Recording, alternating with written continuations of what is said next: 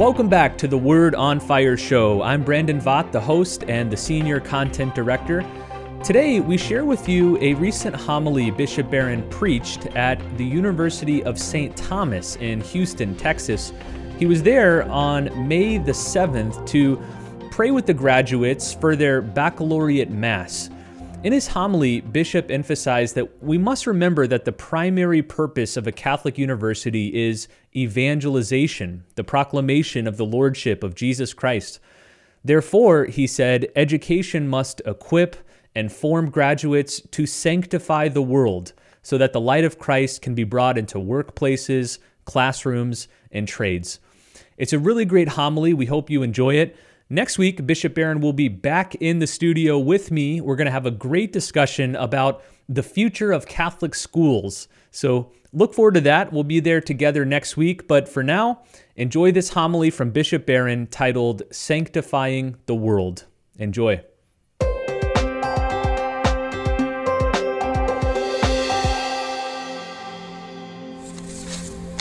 Again, good evening, everybody. Delighted to be with you for this baccalaureate Mass, and especially delighted that the theme of the Mass is the new evangelization. I can't think of a better motif for a baccalaureate Mass. First of all, the new evangelization was the central preoccupation of the Second Vatican Council. My mentor was Cardinal George of Chicago, and he always said, the key to understanding Vatican II is to see it as a missionary council. So, one of its principal texts is called Lumen Gentium, right? The light of the nations. The idea is to bring the lumen, the light of Christ, to the Gentiles, to the nations. That was the purpose of Vatican II, to make the church a more effective vehicle for the evangelization of the world. Now read all the popes from St. Pope Paul VI all the way through the present Bishop of Rome, and you see the same theme over and over again. A church that goes out from itself to proclaim the Lordship of Jesus. That's evangelization. Now, listen, everybody. The primary purpose of a Catholic university is to evangelize. It's got many purposes subordinate to that one. But that's the prime purpose of any Catholic university is to evangelize, to declare the lordship of Jesus. Now, can I suggest the readings we just heard are a magnificent master class in evangelization. You know, sometimes you'll hear this. In fact, when I was going through a school, you heard it a lot, even in high theological circles that the resurrection of Jesus, oh, that's a myth, it's a legend, it's a spiritually charged story. It signals the fact that Jesus' cause goes on, that his disciples remember him fondly. Come on.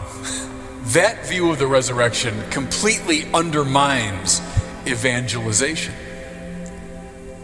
Because the good news, the euangelion in Greek, that's where evangelism and evangelistic comes from. The euangelion, the good news, is primarily Jesus Christ is risen from the dead. And how wonderful I get this great visual aid here in this uh, co cathedral of the risen Christ looking at me. I, have always liked what um, C.S. Lewis said. Those who claim that the resurrection story is a myth haven't read many myths. Now, what did he mean? Well, myths, which I love, by the way. I remember when I was a kid and I read the Greek and Roman myths for the first time. I love them. They are stories told to express general truths about life, about nature, about human psychology. Terrific. But because they're generic stories, they tend to be set once upon a time, or to bring it up to date, a long time ago in a galaxy far, far away. Well, that Star Wars is a myth. Beautiful, effective, tells a lot of great truths. Did you listen to the first reading? It's a reading we hear all the time in the Easter season. from the Acts of the Apostles. But every time I hear that story, it takes my breath away. St. Peter is talking about Christian basics. Here's what he says Not once upon a time or in a galaxy far, far away. Rather, he speaks of, hey, you know the things that happened in Galilee and then down in Judea and the things that happened in Jerusalem? Suppose I said, yeah, there's this fellow, I met him up in Dallas, and, and then later on I heard him in San Antonio, and then finally down here in Houston. Would you think I was telling you a myth? No, you would say, he's telling me a story about something that happened. And then here's the part that always takes my breath away. When Peter almost casually says, We are witnesses to his resurrection.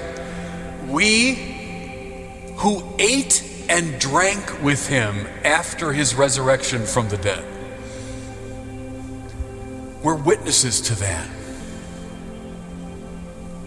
And Peter went to his death, tradition says, upside down on a cross, defending the truth of what he was claiming. How many martyrs are there to Hercules? Answer zero.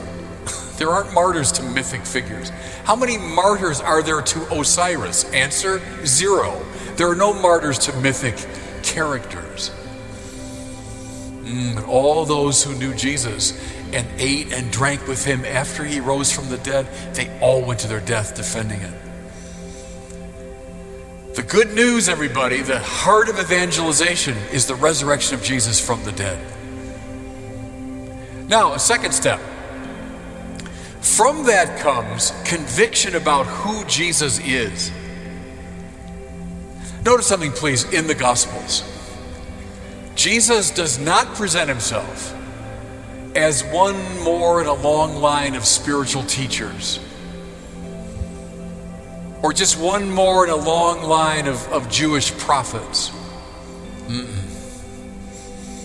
Unless you love me, more than your mother and your father, more than your very life. You're not worthy of me. No prophet ever said anything like that. They'd be out of their mind to say it. Who alone could say that unless you love me more than the highest values in the world? Except the one who is himself the highest good.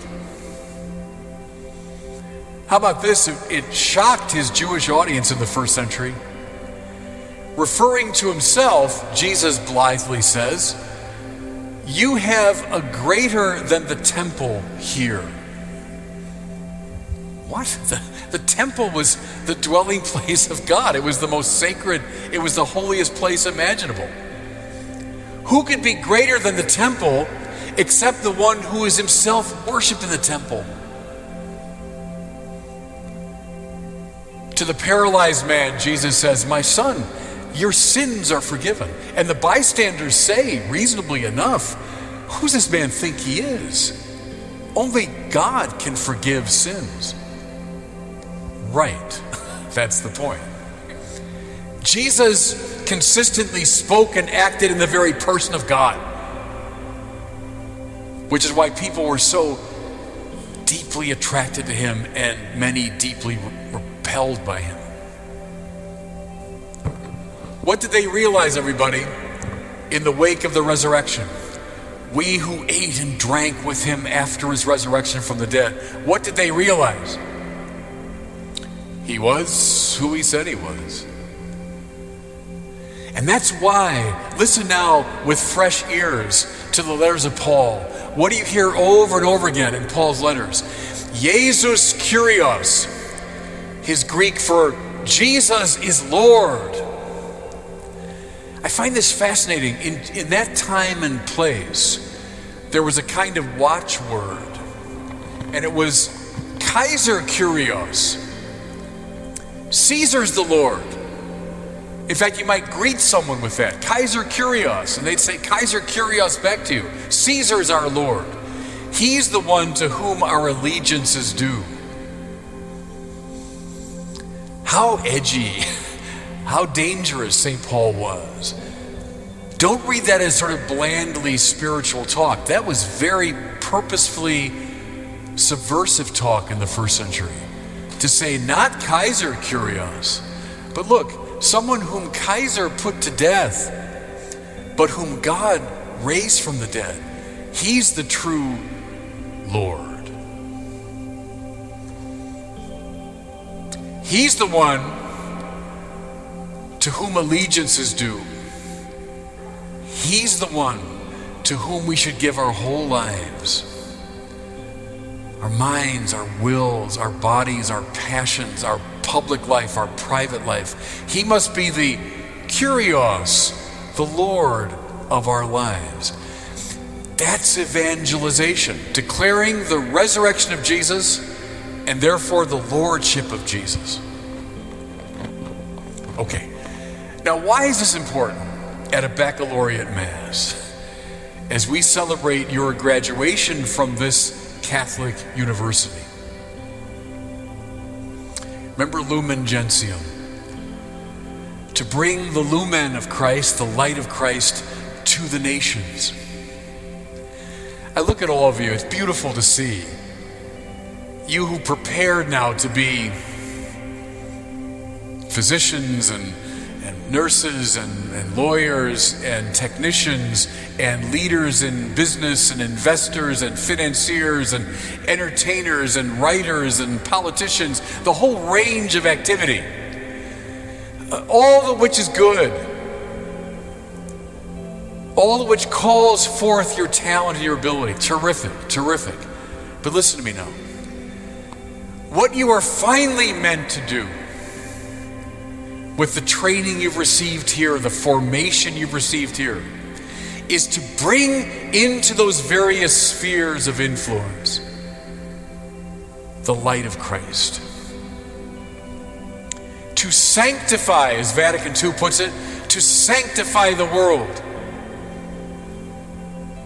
Don't see the work you do as simply blandly secular work. No, no, no. You are bringing the lumen of the risen Christ, who is the Lord of your life, into those spaces that they might be filled with the same light. Let me just close with one more biblical image for you. If you look at the very end of the Bible, the very close of the book of Revelation, the visionary sees the heavenly Jerusalem coming down, the beautiful image of a realized humanity. And he notices something interesting. There's no temple in the heavenly Jerusalem. Now, it's weird because the temple was everything in the earthly Jerusalem. That's why you went to Jerusalem was to go to the temple. All of life centered around the temple. So how come there's no temple in the heavenly Jerusalem? The answer is because the whole city has become a temple. The whole city has become a place where God is rightly praised. Now, that's the task, everybody. And it's an exciting task. To bring into your sphere of influence, to move into the part of the world that you've been prepared to inhabit, and make of it, or help to make of it, a place where God is rightly praised. You are to be agents of this new evangelization. You are to help bring the lumen, the light of Christ, to the world. Well, we hope you enjoyed that homily from Bishop Barron at the University of St. Thomas in Houston. As I mentioned earlier, next week, Bishop Barron will be back with us. He and I will have a great discussion on the future of Catholic schools, why so many schools are closing, why that matters, and what Catholic schools need to do moving forward. So look forward to that. After that, we'll also share Bishop Barron's commencement address that he delivered at the University of St. Thomas. So today we heard the homily from the baccalaureate mass. In a couple weeks, we'll hear the commencement address he gave to the graduating class at the University of St. Thomas. So lots of great things to come. But again, thanks for listening. Thanks for watching. We'll see you next time on the Word on Fire show.